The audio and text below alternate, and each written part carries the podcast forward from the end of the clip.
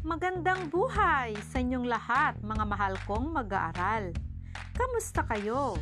Kahit nasa panahon tayo ng pandemya, huwag pa rin mawala ng hangaring makapag-aral. Halina't samahan ninyo ako sa ating makabuluhang paglalakbay sa mundo ng kaalaman tungo sa magandang kinabukasan. Oops, huwag mag-alala dahil sa paglalakbay ninyo ito, syempre, makakasama ninyo ang nag-iisa at walang iba kundi si Teacher Nympha ng mababang paralan ng sinikling. Ihanda ang inyong isip sa pagkatuto dahil maraming nakahandang kaalaman para sa inyo. Makinig mabuti, sumali, sumabay at sundin ang mga gawain. At syempre, mag-enjoy sa pakikinig habang nag-aaral. Tiyakin na ang mga gamit sa pagkatuto ay nasa tabi na ninyo, gaya ng kwaderno, ballpen, Module 3 sa Filipino 4 na tumutukoy sa salitang naglalarawan. At syempre, mainam na humanap ka ng pwesto na tahimik at komportableng makapag-aral. Bisitahin din ang inyong mga gadgets kung ito ay may sapat na baterya para naman hindi maputol ang ating talakayan. Handa na ba kayo? Tara, simulan na natin ang ating paglalakbay.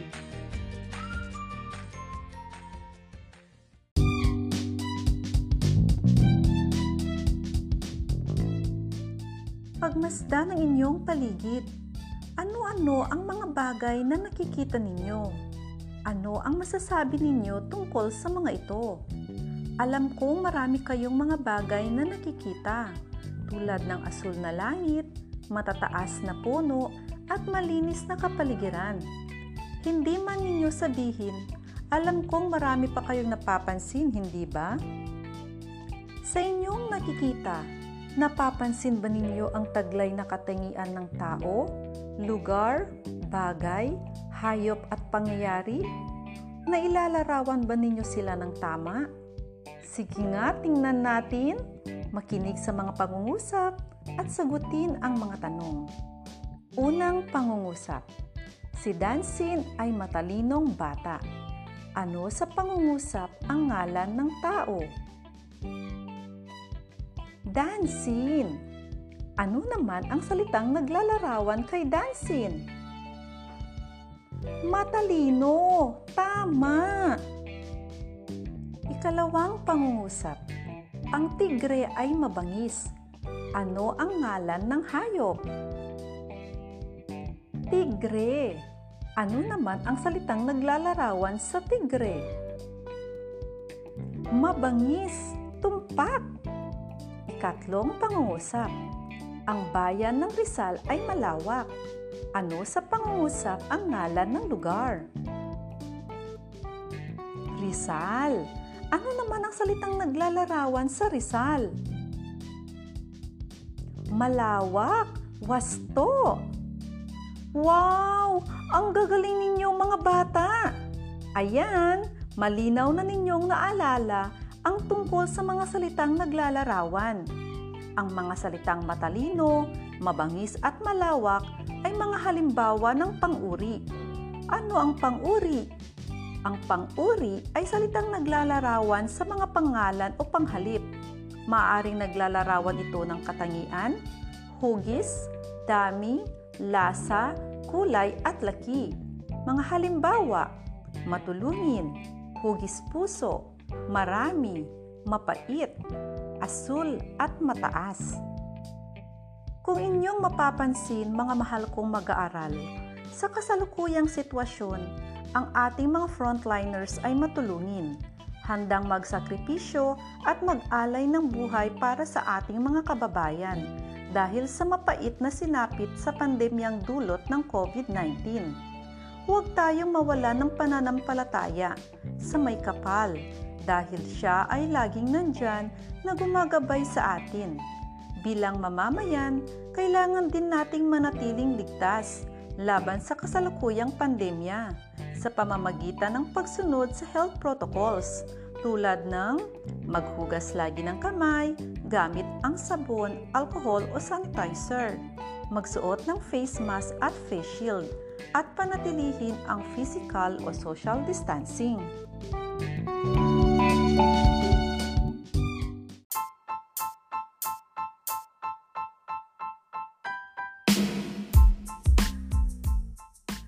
Mga bata, nasasabik na ba kayo sa aking sorpresa? Halika! Gamitin natin ang pang-uri sa paglalarawan tungkol sa sarili, ibang tao at katulong sa pamayanan gamit ang kaantasan ng pang-uri. Ngayon, mayroon akong ituturong bagong kanta sa inyo sa tonong may tatlong bibi. Ako muna ang kakanta at sasabayan ninyo ako mamaya. Handa na ba kayo? Ang mga salitang naglalarawan, panguri o adjective ang katawagan. Ito ay mayroong tatlong kaantasan. Ito ay ang lantay, pahambing at pasukdol. Ang lantay, pahambing, at ang huli ay pasukdol. Mga bata, sabayan ninyo ako. Ang mga salitang naglalarawan, panguri o adjective ang katawagan. Ito ay mayroong tatlong kaantasan. Ito ay ang lantay, pahambing at pasukdol. Ang lantay, pahambing, at ang huli ay pasukdol. Wow! Ang gagaling ninyo mga bata! Palakpakan ang inyong mga sarili.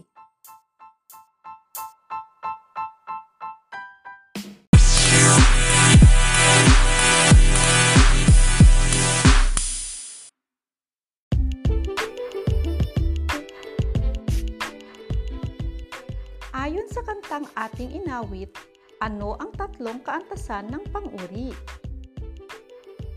Ito ay ang lantay, pahambing at pasutol. Sa paglalarawan, gumagamit tayo ng kaantasan ng pang-uri o degrees of comparison sa Ingles. Una ay ang lantay o positive sa Ingles. Ito ay naglalarawan ng isang pangalan o panghalip. Sa kaantasang ito, walang paghahambing. Halimbawa, matangos ang ilong ni Ana. Sa pangungusap na ito, ang salitang matangos ay ginagamit na lantay na paglalarawan kay Ana dahil isang pangalan lamang ang ginamit sa paglalarawan at walang paghahambing.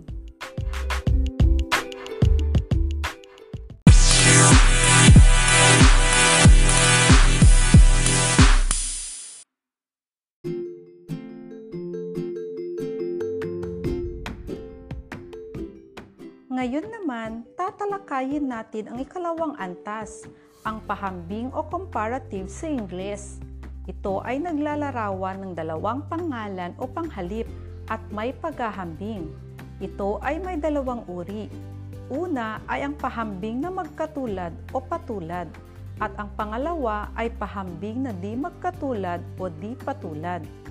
Ang pahambing na magkatulad ay ginagamit kung ang dalawang pinagkahambing na pangalan o panghalip ay may patas o magkatulad na katangian na ipapakita ito sa paggamit ng unlaping magkasing, sing o kasing. Halimbawa, magkasing haba ang buhok ni Ana at Loida. Sa pangungusap na ito, ang salitang magkasing haba ay ginagamit na pahambing sa paglalarawan kina Ana at Loida. Pangalawa ay ang pahambing na di magkatulad.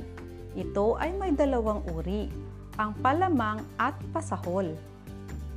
Ang palamang ay ang paghahambing ng dalawang katangian na ang isa ay nakahihigit o nakakalamang sa isa.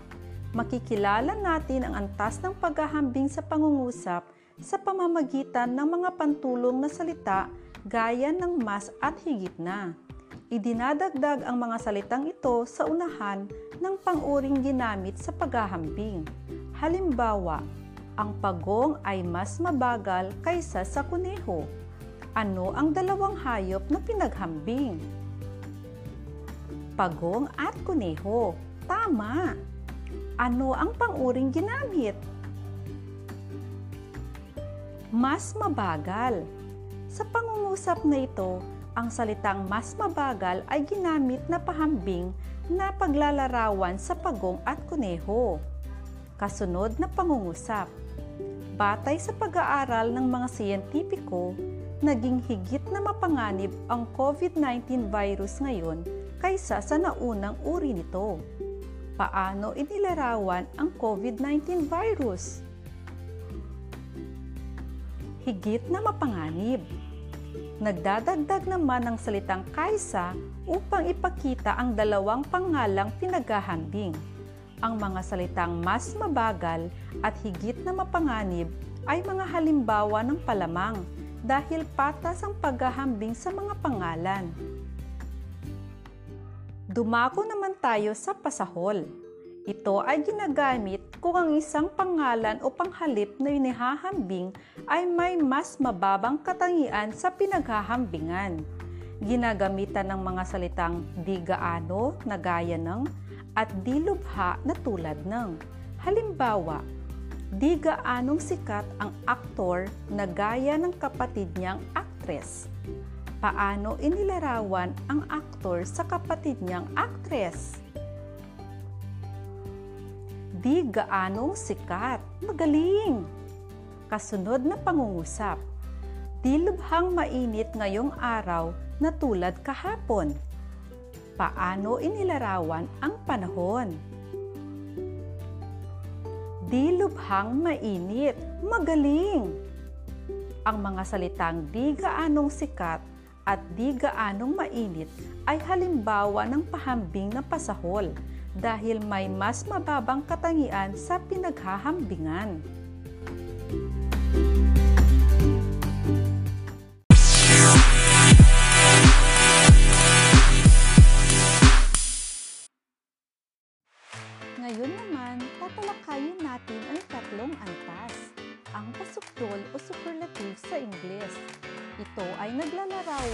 Higit sa dalawang pangalan o panghalip ang pinaghahambing. Ginagamitan ito ng mga panlaping pinaka at napaka, mga salitang ubod ng, saksakan ng at hari ng, at panguring inuulit. Halimbawa, pinakamataba si Lilia sa kanilang lahat. Ulitin ko mga bata, pinakamataba si Lilia sa kanilang lahat. Ano ang panguring ginamit dito sa pangungusap? Ang pang-uri dito ay pinakamataba na inilalarawan kay Lilia. Kasunod na halimbawa, ang bulaklak na ibigay niya sa akin ay ubod ng ganda. Ulitin ko, ang bulaklak na binigay niya sa akin ay ubod ng ganda. Ano ang pang-uring ginamit sa pangungusap? Ang pang-uri dito ay ubod ng ganda na inilalarawan sa bulaklak. Isa pang halimbawa, ang laki-laki ng asong yan. Ano ang pang-uring ginamit? Ang pang-uri dito ay laki-laki na inilalarawan sa aso. Ang mga pang-uring pinakamataba, ubod ng ganda, at laki-laki ay nasa pasukdol na kaantasan dahil sa higit sa dalawang pangalan ang ginamit sa paghahambing sa paglalarawan. Mahusay mga bata! Nakilala na ninyo ang mga salitang naglalarawan o pang-uri.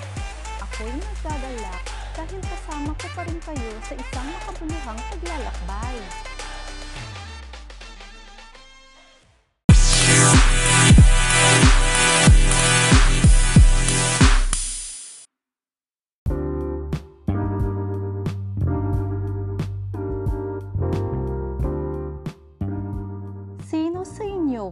Natutulog sa banig? Alam kong iilan na lang sa inyo ang natutulog sa banig kasi ngayon uso na ang malambot na higaan. Pero alam ba ninyo mga bata na ang banig ang isa sa pangunahing kagamitang pantulog noon? Ang paglalala ay isang paraan ng pagsasalit-salit ng mga material gaya ng buri, pandan o bamban na inaanyo pahaba at pabalagbag upang makabuo ng kahanga-hangang disenyo. Ang banig ng Basay Samar at Romblon ay yari sa buri. Ang ilo-ilo naman ay yari sa bamban o halaman sa tabi ng tubigan at ang tawi-tawi ay yari sa dahon ng pandan. Ang bawat kulay na ginagamit sa nilalang banig ay may kahulugan, katulad ng kulay ng kalikasan. Halimbawa, ang asul ay kulay ng langit at dagat. Ang mga Pilipino ay gumagawa ng mga kaakit-akit na disenyo at nagiging tanyag sa pagkamalikhain at pagkamaparaan. Ang paglalala ay napaka-importanteng sining kahit sa ang sulok ng Pilipinas. Maliban sa sumasalamin ito sa paniniwala, kultura at tradisyon na dapat nating igalang at pahalagahan. Ito rin ay pinagkikitaan ng mga Pilipino at naging tanyag ito sa buong mundo.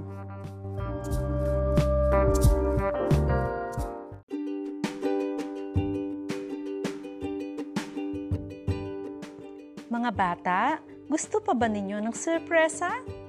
Nasisiyahan naman ako sa inyong mga sagot. Sige, babasahan ko kayo ng isang usapan ng magkapatid na sina Mokong at Niknik sa palengke. Bakit kaya sila nasa palengke? Tama, sila ay nagtitinda. Gusto kasi nilang makatulong sa kanilang mga magulang. Alam ba ninyo kung ano ang kanilang itinitinda? Banig ang itinitinda nila. Tumpak kayo dyan. Ngayon, kunin na ninyo ang inyong kwaderno at ballpen. Itala ang mga pang-uri at isulat kung anong kaantasan ito. Handa na ba kayong makinig kay Teacher Nympha? Oy, bili na kayo ng bagong banig. Yaring Basay Summer ito. Matibay ang pagkagawa. May magandang disenyo pa. Mura at mas makulay. Ano pa ang hahanapin ninyo? Mokong, hindi ganyan ang pagtawag ng mamimili. Ganito, pakinggan mo. Ay, baratilyo, baratilyo, lapit-lapit, sa mas murang banig. Banda rito, banda rito, pinakamaganda, pinakamalapad, kasya ang limampu. Paano naman kaya magkakasya sa banig ang limampu? Psst, ito namang kapatid ko, ayaw gamitin ng tuktok kapag nakatayo syempre. Paano pa? Diyan nagtatapos ang ating usapan. Alam kong naaliw kayo sa napakinggang usapan. Tama ba ako mga bata? Sige nga, tingnan ko kung gising at nakikinig pa kayo. Maging listo ha. Pwede ninyong isulat ang inyong mga sagot sa kwaderno para mas mainam. Unang tanong, saan ang tagpuan sa ating usapan? Sa palengke. Tama! Ikalawang tanong. Sino ang mga pangunahing tauhan sa ating usapan? Sina Mokong at Neknek. Magaling! Ikatlong tanong. Ano ang inyong naramdaman pagkatapos marinig ang kwento? Pareho tayo mga bata. Natuwa din ako. Ikaapat na tanong. Ano-ano ang mga pang-uring ginamit ng magkapatid?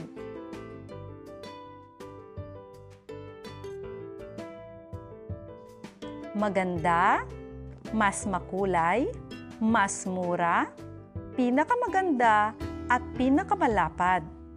Mahusay mga bata! Yan ba lahat ay inyong mga sagot? Ikalimang tanong. Anong antas na bibilang ang mga pang-uring na banggit?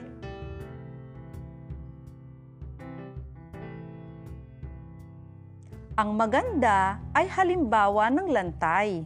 Mas makulay at mas mura ay pahambing. Ang pinakamaganda at pinakamalapad ay pasukdol. Binabati ko kayo at mahusay ninyong natukoy ang mga salitang naglalarawan na ginamit natin sa usapan. Kaya, high five kayo sa akin doon. Kung hindi naman, huwag malungkot. Kaya nga kayo nakikinig upang matuto. Tama mga bata?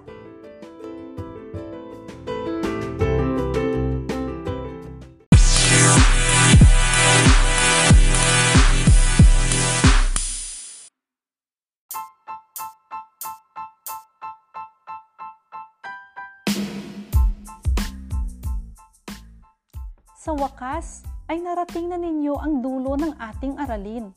Ang saya-saya ko at napagtagumpayan ninyo ang mga pagsasanay at gawain. Bilib talaga ako sa inyo. Ang husay ninyo, kids! Kaya ngayon, makinig na kayo sa aking tula. Ito ay pinamagatang kaantasan ng pang-uri.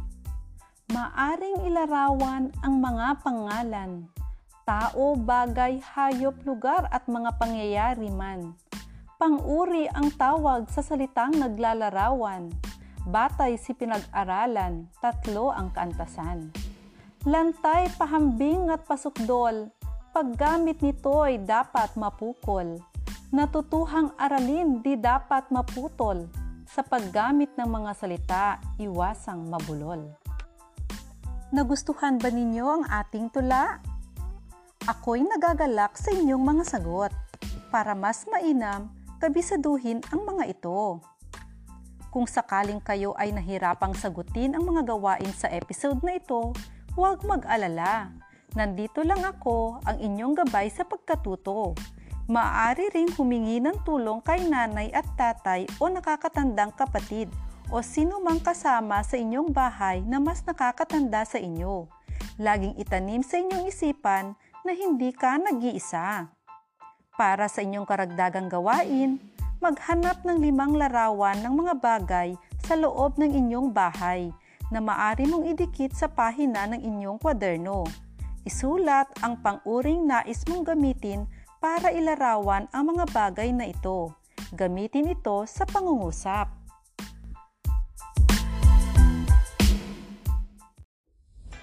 Dito nagtatapos ang ating makabuluhang paglalakbay. Pinabati ko kayo. Naway lahat ng inyong natutunan ay inyong maiwan sa inyong kaisipan. Hanggang sa muli, ako si Teacher Nympha na nagiiwan ng katagang walang mahirap na gawa kapag dinaan sa tiyaga. Salamat! Hanggang sa muling pagsasama. Maging ligtas lagi at patnubayan nawa kayo ng may kapal. Paalam!